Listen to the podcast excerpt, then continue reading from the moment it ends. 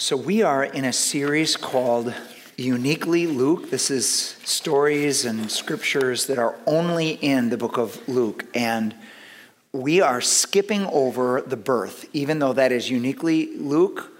We will do that on Christmas. But for now, we're skipping over that to the dedication of Jesus. So here we are, Luke chapter 2, starting in verse 21.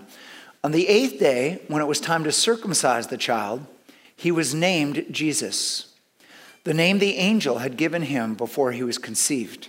When the time came for the purification rites required by the law of Moses, Joseph and Mary took him to Jerusalem to present him to the Lord, as it is written in the law of the Lord. Every firstborn male is to be consecrated to the Lord and to offer a sacrifice in keeping with what is said in the law of the Lord a pair of two doves or two young pigeons. Now, this is a command in Leviticus 12 8, and it was actually for a lamb and a pigeon or a dove. But it made an exception. If you're poor, you can do two doves or two pigeons. So they are very poor. Now, there was a man in Jerusalem called Simeon who was righteous and devout. He was waiting for the consolation of Israel, and the Holy Spirit was on him. It had been revealed to him by the Holy Spirit that he would not die before he had seen the Lord's Messiah. Moved by the Spirit, he went into the temple courts. When the parents brought in the child, Jesus, to do for him what the custom of the law required, Simeon took him in his arms and praised God, saying, Sovereign Lord, as you have promised, you may now dismiss your servant in peace, for my eyes have seen your salvation which you have prepared in the sight of all nations, a light for revelation to the Gentiles, and the glory of your people Israel.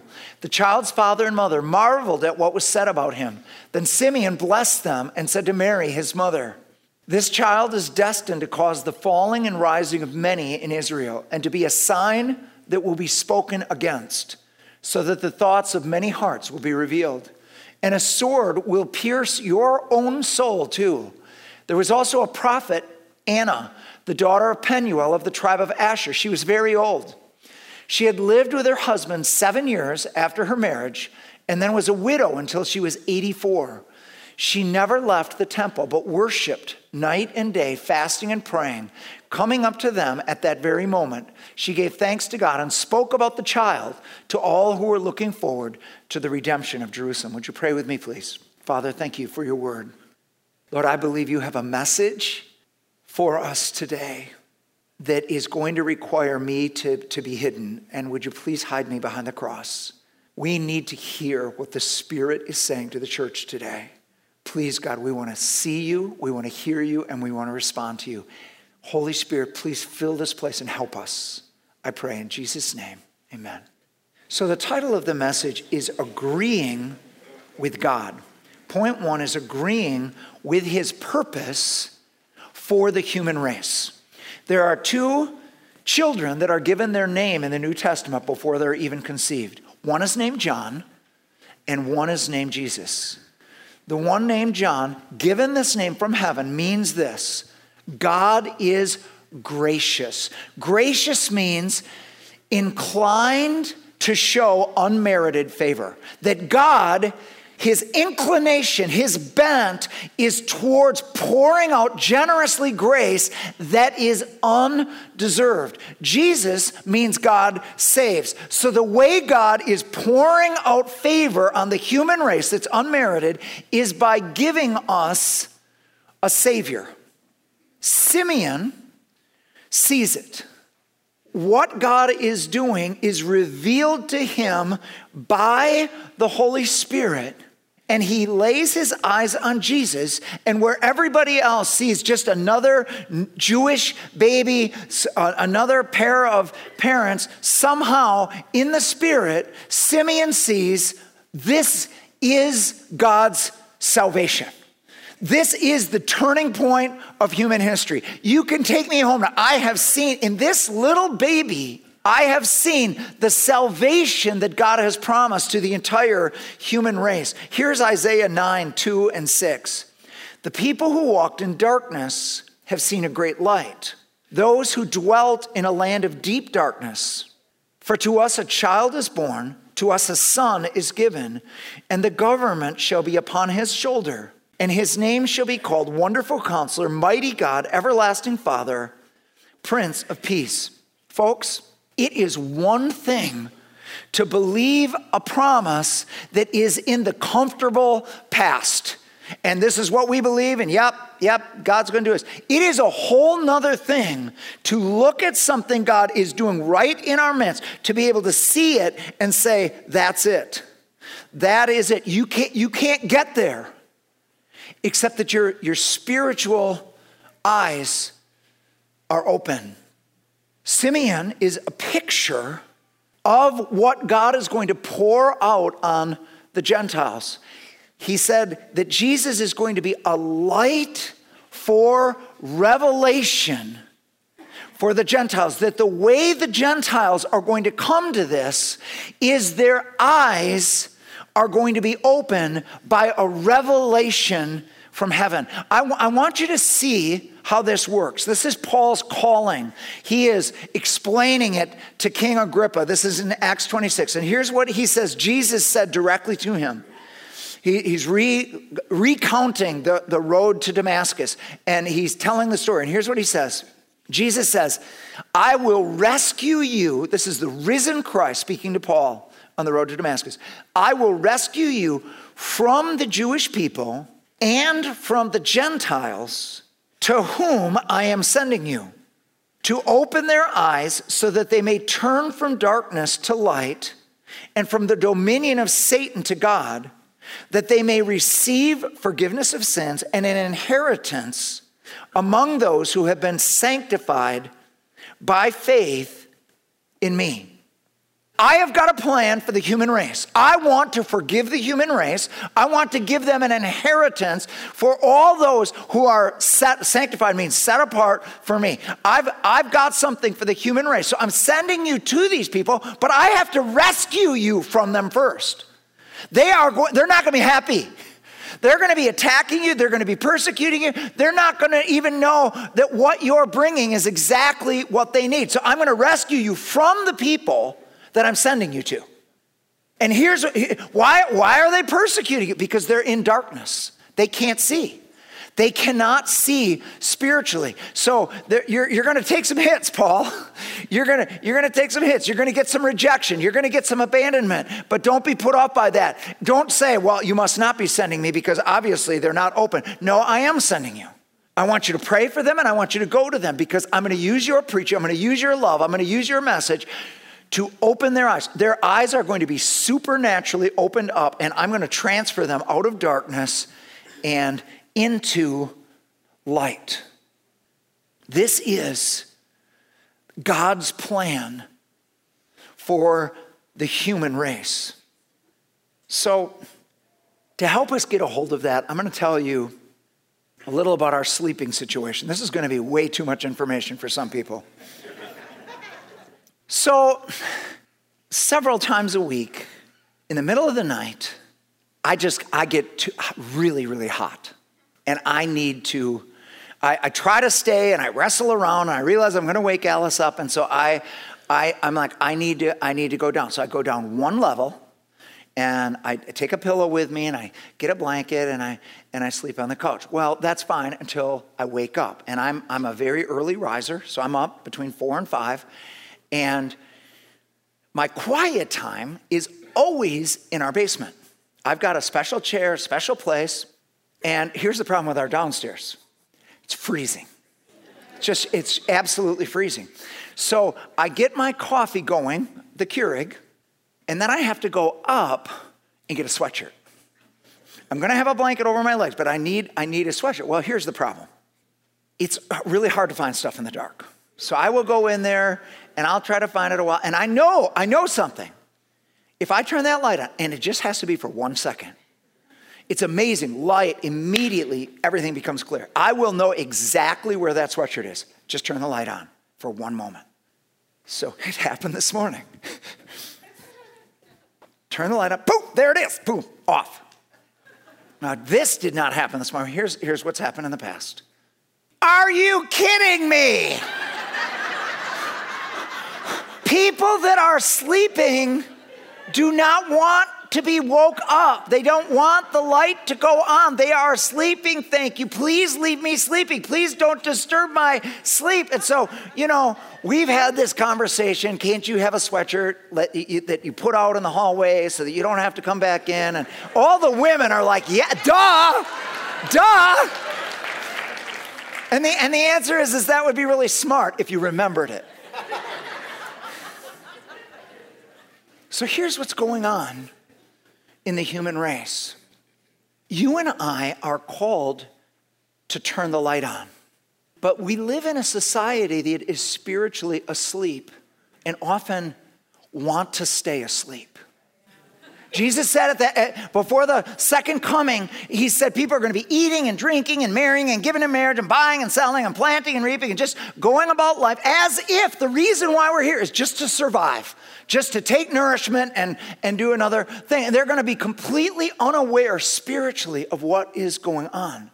So, what God does is He raises up you and I to carry the light. And people are upset because they're sleeping and I want to stay asleep and how dare you wake me up and this and and and then we get rejected and then we're, and, and and then sometimes what happens oftentimes happens with the church is the church is like, this would be easier if I was asleep too. And so the church goes to sleep, and the church makes up a Christianity that allows them to sleep. And, and then, if a Christian catches fire, I'm mad at them. I'm mad at them because I, I'm, I'm sleeping. Please don't disturb me. Please, please don't talk to me about Jesus and about what God's doing in your life. It's, it's troublesome. And so we are called we, we are called to be the light in the midst of the darkness. And to do that, we have to be awake. Now, here's where Jesus weeps over us. This is in Luke chapter 19. He's weeping over Jerusalem and he says, he says, if only you had known what would bring peace, but now it's hidden from your eyes. There was an opportunity for you to see. There was an opportunity. I was in your midst. Miracles were happening. I was changing lives, and you saw it. It was right in front of you, and you had a chance to see it and wake up, and you chose not to. And then, terrifying, now it's too late. It's too late. The time you have missed, this is two verses later, you have missed the time of your visitation. There was a kairos. Kairos is the, is the Greek word for time, and it means God's time. There was, a, there was a time for you to respond. And now that time has passed, and now your eyes are blind and you're back in darkness. This is God's plan for the human race redemption. He wants everybody to rise on Jesus, not fall. He wants everybody to be forgiven. He wants everybody to receive the inheritance that Jesus died so that they could have, so that Jesus could have his inheritance, which is the nations. We must to start by agreeing that this is our, this is our purpose for being here. I, I don't like that purpose. Well, that's the purpose. Sorry. This is what's going on on planet Earth. Okay, point two agreeing with our part in his redemption of humanity. So in 2020, I, I, always like to review my journals. I'll just pull out a journal. I've got, I don't know, 50 journals. And I'll just pull one out from where, whenever and just, just find out what I was going through back then. So last, this last week, I pulled this one out from 2022. And here was the line I am not everybody and I can't do everything, but I am somebody and I can do something. And I knew what I was going through at that time. I was overwhelmed by the need around me and the expectations.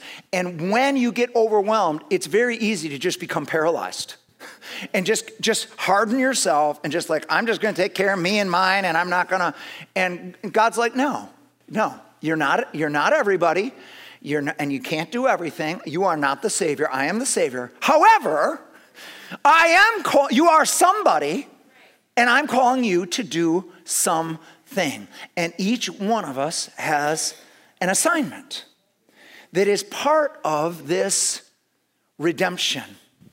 Now, here's where the problem comes in. Oftentimes, the part that God gives us is it's not what we were expecting. John the Baptist's disciples come to him They're alarmed. This is in John chapter 3. He's like, John, we are losing people.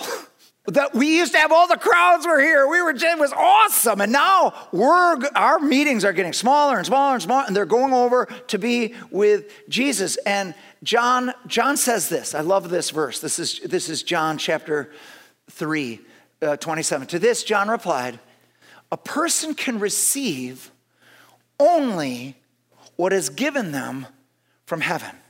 You guys." Want my ministry to be bigger, you want, it to, you want to, to have gone longer. You don't understand how this works.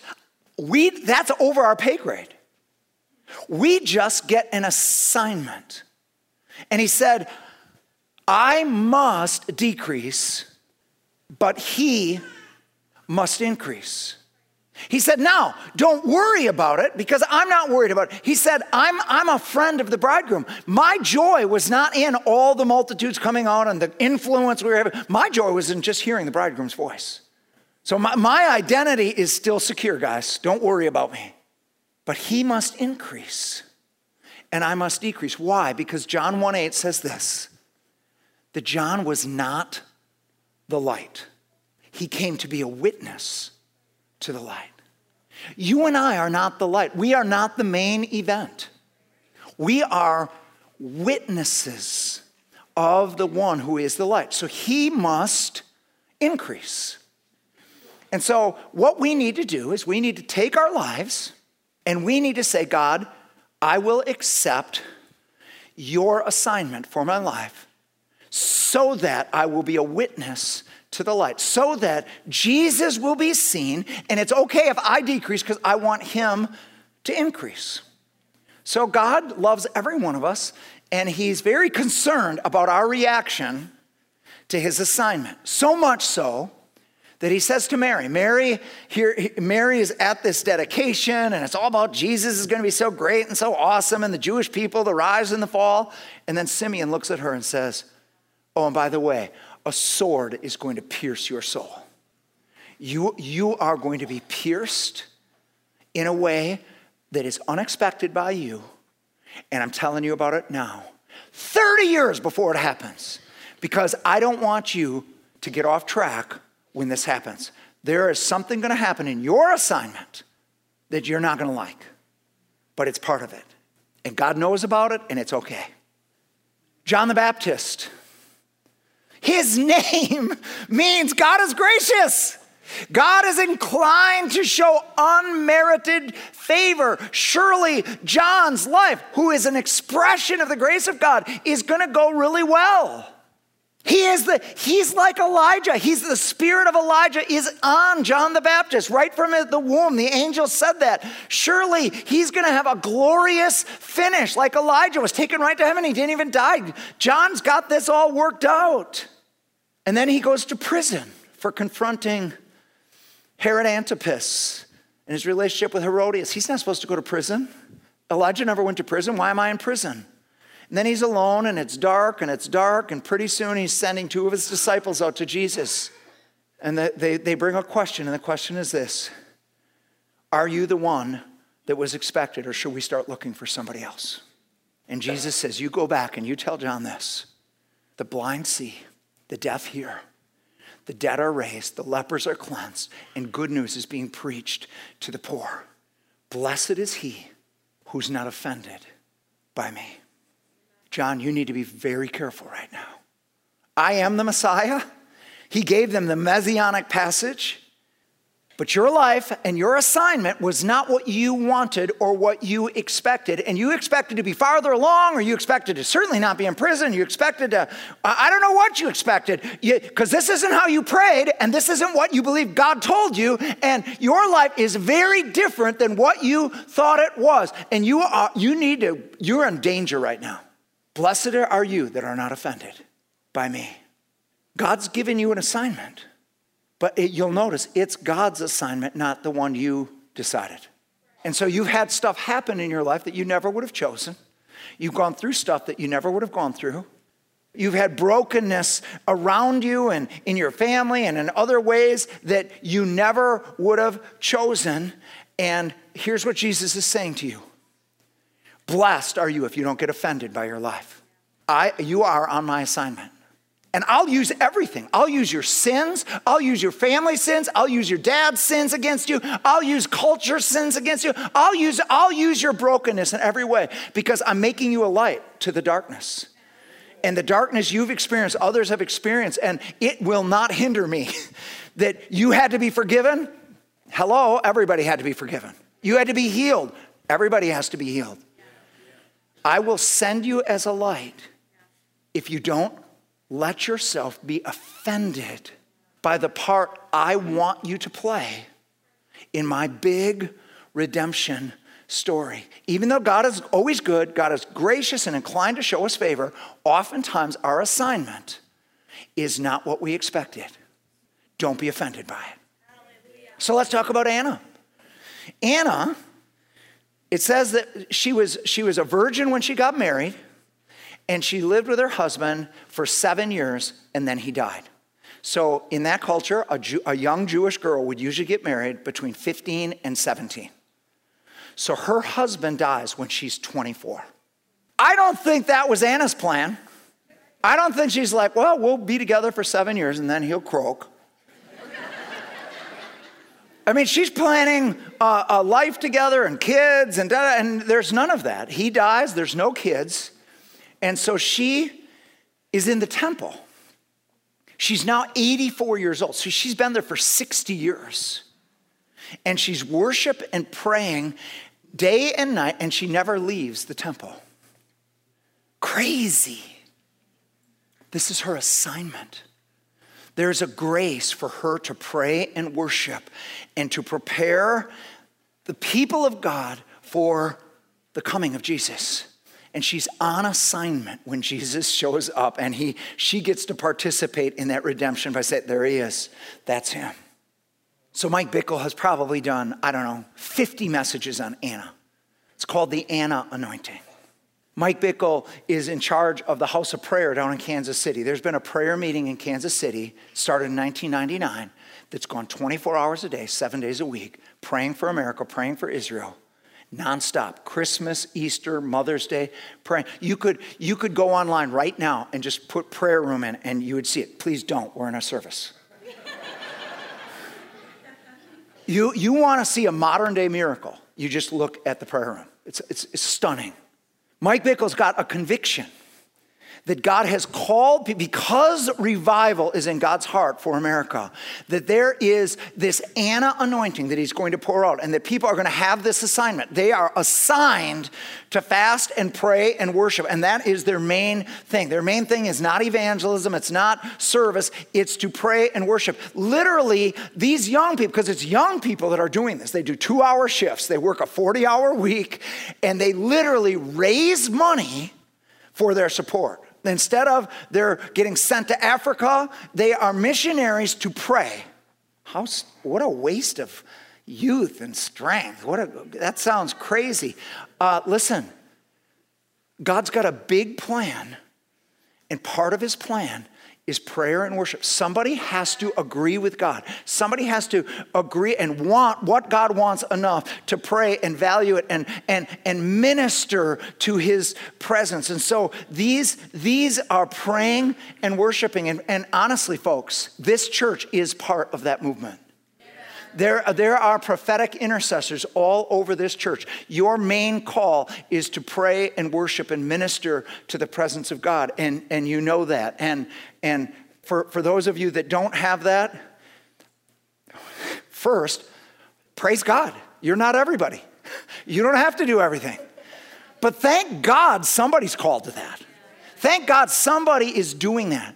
Guys, I have thought and said for years that we're going to have this 24 5 prayer room when we do the expansion, it'll be open for the region. That is absolutely true. We, I believe that. I believe, I believe we'll have it. But there's a change. Something has come, become very clear to me in the last couple of weeks. That will not be the region wide house of prayer. There will be another place that is not owned by City Church and not controlled by City Church that will be the region wide house of prayer. We will be engaged in it, we will give to it, we will send to, but it, it won't be in our building, it'll be somewhere central to Madison. But there will, there will be, I believe, a, a, a region wide house of prayer that we will be cheering for and it, it will sustain the revival that God is even now pouring out. So, what, what is your part? I can't tell you your part. God has to tell you your part. But I'll tell you this your life's not going to work until you're doing your part. Your life, your life is not going to work on the bench, being the critic of everybody. And your life is not going to work you trying to be everybody to all things and do this and do that out of guilt and fear and anger and not, not going to work. It's just not going to work. You're not in charge of the kingdom. He is. Government's on his shoulders, not yours. Point number three, last point. Agreeing, we agree with his purpose for the whole human race. Then we need to agree with our part in that plan. And then lastly, we need to agree with his judgment on pride. Read uh, with me two, uh, chapter 2, verses 34 and 35. This child is destined to cause the falling and rising of many in Israel, and to be a sign that will be spoken against so that the thoughts of many hearts will be revealed. Jesus, his ministry, his presence, his, his appearance, it, just who he is, is going to cause pride to rise up in people's thoughts. Here's what Mary said in her, her prophecy uh, when she first meets Elizabeth He has performed mighty deeds with his arm, he has scattered those who are proud in their inmost thoughts. He has brought down rulers from their thrones, but has lifted up the humble. God is releasing a judgment on human pride. Listen to Isaiah 2 10 and 11. Go into the rocks, hide in the ground from the fearful presence of the Lord and the splendor of his majesty. The eyes of the arrogant will be humbled, and human pride brought low. The Lord alone will be exalted in that day.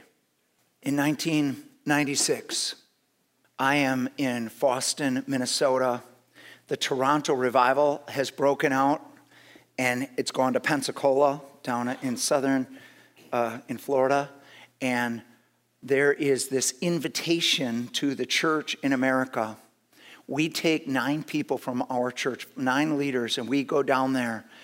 And it was crazy, guys. It was just what God was pouring out was crazy. People falling, laughing, crying, shaking, everything. And our group of nine had experienced all of those things. And I'm just, we're coming back to our church, and I'm like, this is, this is going to be a lot for our church. And so uh, we're very traditional Pentecostal church, Northwest Minnesota. And so I'm, I'm preparing them, and I'm like, you know, because we came back and each one testified and said what happened to them, and I'm like, I'm like, you know, you're probably not ready for this, and you might not be ready for this, and but those that would like us to pray for them come forward. Well, like almost the whole church came forward, and then crazy stuff started happening in our church, and our teenagers became this blazing, raging fire for God. And we had people going around that had fire on their hands that wouldn't leave. And every service, things are happening. And, and, and it, was, it was just a crazy time. Well, at the same time, there were some, some leaders in our church. Some of them were official leaders. Many of them were just, they held a lot of position in the church because of who they were and how long they had been there, and they were angry. They were angry and they were afraid, and, and there were all kinds of accusations that this is just the flesh and people are just, or maybe the devil or whatever. And, uh, and so, as the pastor, I am, at that time, I'm in my early 30s. I'm wanting to calm, calm and, and bring, the, bring the church together. And so, we would go to different revival meetings and hear people speaking. And I just love this one guy. His name was Fergal McHale from Ireland. And he was traveling in the United States, but there was such a gentleness about Fergal. He just, some of the revivalists were so rough and just in your face, and Fergal's just this really kind, gentle. There's something about the Irish accent that just made it a little easier to receive. It's just like, I don't know. And I'm just like, I, I just, I have an idea, and, and, and I'm going to bring Fergal to our church. And, and I'm not accustomed to doing this, but I, this is what I, I gave him his title. I told him what's going on in the church. We're having trouble, and here is your title The Pinnacles and Pitfalls of Revival. I want you to, I do want you to share a few glory stories, but I also want you to say, you know, everything that happens isn't necessarily God, and sometimes the enemy gets in and the flesh gets in, and you know that, that it, it, revival's messy, and just that it's that it's okay. And so I I send him this, and he agrees to come, and so I go to all the people that are mad. I set up one-on-ones with them. I say, listen, we got a guy coming, and he's really going to help you. He, he, he's going to help you to just kind of adjust to what is happening and just kind of make, just make it easier for you to be, to be part of this. And so, so Fergal comes on a Sunday night. This meeting is engraved in my mind forever. First thing he does is he preaches for a full hour. Past the time that our church is supposed to end, he's still preaching. Now, that doesn't get you off on a good foot with anybody in that church. But what was worse was it was like Fergal didn't even get my email. He didn't, it was, he, all, all it was was the glory of revival. Everybody needs this revival. Everybody needs to get in the river. Everybody needs to jump in the river. Everybody needs revival, revival, revival is amazing, and you need to be part of it, and stories that he told, and da da da da da. And then he gets to the end, and I'll never forget this. He's calling people to the front to get prayed for. And he says this Some of you are saying to yourself, Why do I have to come forward? Can't God touch me back here? And he said, And I'm going to answer your question for you. I'm telling you why. Because the only thing keeping, in your, keeping you in your seat is pride. 25 years later, we can clap. Not, not. Seriously, I was beside myself with anger. I was like, dude, you have taken a, a division in our church and you've multiplied it by 100. This is, I, am trying to picture these people back there and him saying, You are filled with pride. I'm just like, This is death. This is, uh, and, and, and, I'm so angry at Fergal was staying at our house that night. I'm so angry that I can't talk to him. I, I, I can't talk to him. I, I, I t- show him where he's going to sleep, and, and, but I cannot talk to him. I, I am just so, I don't know how I'm going to say it, but I need to calm down before I say it. But I'm going to talk to him because this is just horrible. So that night, go to bed, can't sleep, and I'm wrestling and I'm wrestling, I'm wrestling. And about three in the morning, I have this dream as clear as could be. In this dream, I am in a bar and there's a bar stool and there, the bar is there there's a bartender and i get up on this bar stool and i order a big mac. Here's why. It's, it looks like a bar but it's not a bar. It's actually a mcdonald's. Now only i would have a, a, a dream about mcdonald's. So i order a big mac and right after i order the big mac a voice speaks over the top and here's what it says things are not as they appear. And I immediately wake up. And that's just resounding through me. Things are not as they appear. And then I know stuff. I don't know how I know it, but I just know stuff. I know that everything Fergal said was exactly what God wanted him to say. And the way he said it was the way God wanted to say it. And I'm like, Lord, I don't know if you know what you're doing, but you are messing up your church. and then this verse came alive to me. It's Jesus speaking to the Pharisees. This is Luke 16, verse 15. He said to them, You are the ones who justify yourselves in the eyes of others, but God knows your hearts.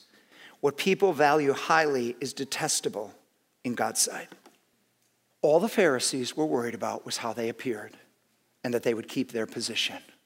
And Jesus was angry because his plan of redemption for the human race was being blocked by human arrogance and human pride. The very leaders that others would have followed are in his way because it's all about them.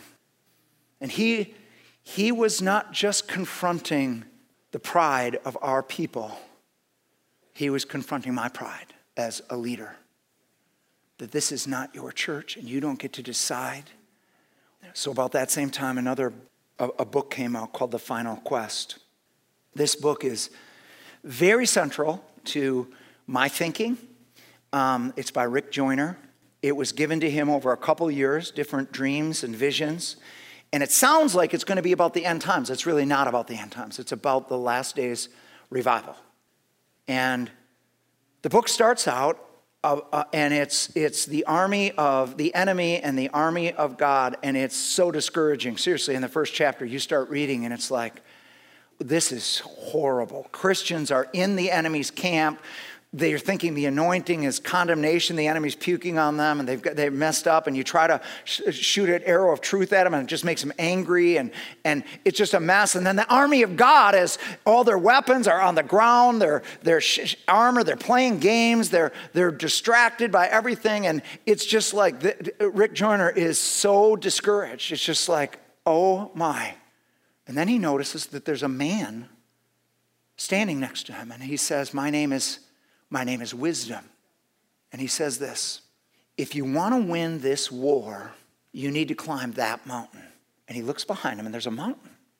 And so he goes over to this mountain, and it turns out this mountain, every level is, is something, it's a truth of Scripture. The first one is salvation, and it's brutal what's going on on the level called salvation. There's warfare all the way. And then there's water baptism is one of the levels, and unity of the brethren is one. And there's one that just says Galatians 2.20. And, and that one, I remember that one because the, the, the arrows of shame couldn't reach that level anymore. Now, believers could slide off of any of these levels. No matter how high you got, you could slide off. So you had to anchor yourself with the word of god. You had to anchor yourself with truth. And but but to, to, to win you got we've got to climb. So at every level rick joyner is trying to encourage everybody climb with me climb with me. And, and a few at each level would start climbing with him. And finally finally they get to the top. And the highest truth in scripture is this is it's this garden where you experience yourself the Father's unconditional love for you. And he gets into that garden and he does not want to leave that garden. He's like, this, I, I, I, this is it. This is this. And wisdom says, no, you've, you've got to go back to the battle, but don't worry because this whole mountain is inside of you. You don't have to leave this garden. You can live in this garden, but you need to go back and fight for your brothers and sisters. And so Rick Jones is explaining what, what it's like coming down. All the fear is gone. His perfect love casts out all fear. Their armor is shining. It is brilliant. The, the, the, the, the, the, momentum to get to the bottom is strong because they want to go out and kick butt on the enemy. Devil's going to get his due right now. And so they get to the bottom, they are ready to charge. And Rick Joyner looks at wisdom, and wisdom says, Don't do anything until you put that mantle on. He looks down, and there's a mantle, and it, it, it's got humility written on it. So he puts on humility, and all of the glory is gone. He's just, it's drab, it's kind of ugly, it's, it's no one would ever notice you with it on. And just as he gets humility in place, the leader gives a charge to go after the enemy. And as they're rushing out to destroy the enemy, Rick Joyner sees that, that it's an ambush. There's a hidden army that's coming up behind them. And the army's name is pride. And they're coming back, and there's going to be an ambush because there's no protection on the backside. And Rick Joyner starts screaming it's an ambush. It's an ambush. Don't do it. And wisdom looks at him and says, They can't hear you. No one can hear you that doesn't have this mantle on. And the armor you saw, they couldn't see. You can't see that army except that you have this mantle on you. And what Rick Joyner saw next, and as I'm reading it, my heart is absolutely broken because what happens next is this demons will take a group of these warriors and wrap them up and get them into doctrines of demons, all kinds of different places. And no one can correct them because they've had an experience with God. So they now know everything about everything because they've experienced God. They've had this revival experience and now they're completely unteachable. And so they just get taken here and there and they can't even acknowledge that God's presence isn't with them anymore because their theology says that He is and their past experience. And, and the reason why I'm brokenhearted is because this is the history of revival where God will start breaking out somewhere and then it's short lived because they get full of themselves, they write a book, they start a movement, they start a denomination, and now this is the way that everybody is supposed to do it. And God just, when man is lifted up and a church is lifted up and a group is lifted up, God has to back away. The Holy Spirit has to back away. And I'm like, God, how could we ever win? So he looks at Rick Joyner and he says this You have taught in your books that to retreat in fear is to leave yourself vulnerable to the enemy. And he said, and that's right.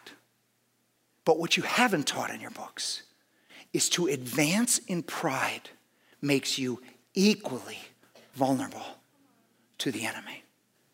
So, right now, we are in a very critical time in the United States.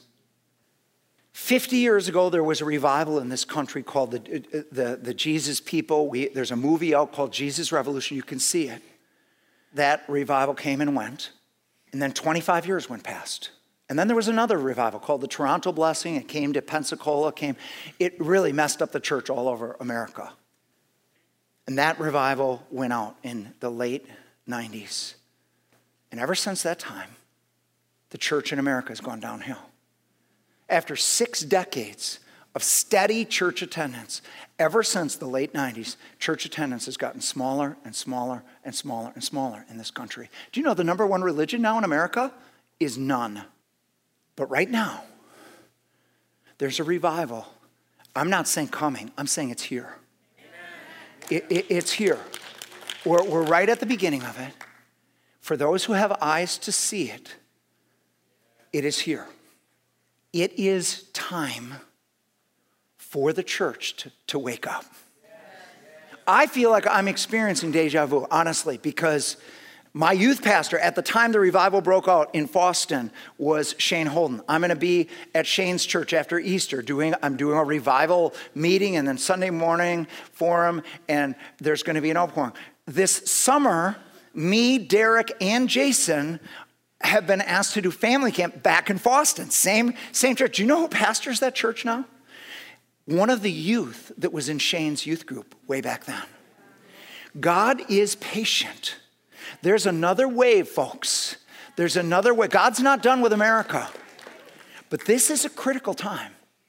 And I want to tell you the disadvantage that America has.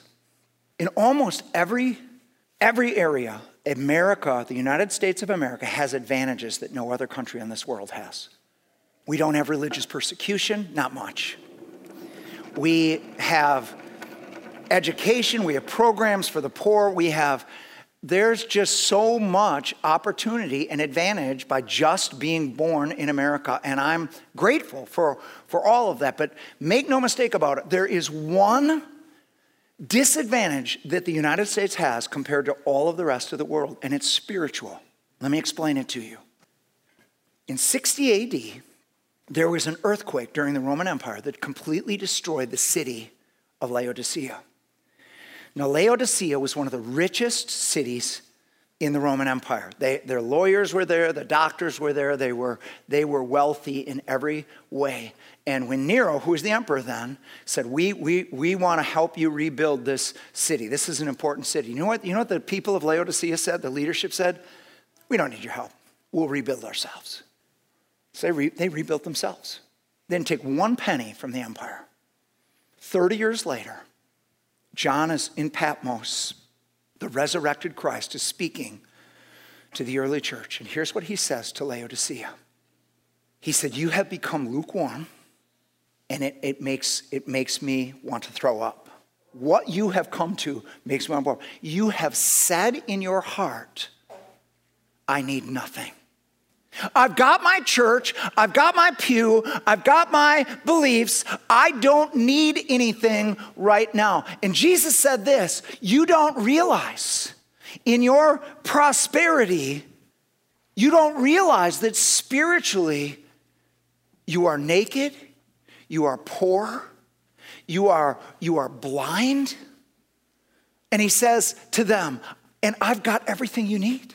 I've got fire to revive you and purify you and make you like gold. I've got garments of white to take away the shame that is on your identity. I have eye salve so that you can see what I'm seeing, so that you can be in agreement with me, so that what I'm doing you can be part of instead of resisting. Behold, I stand at the door and knock.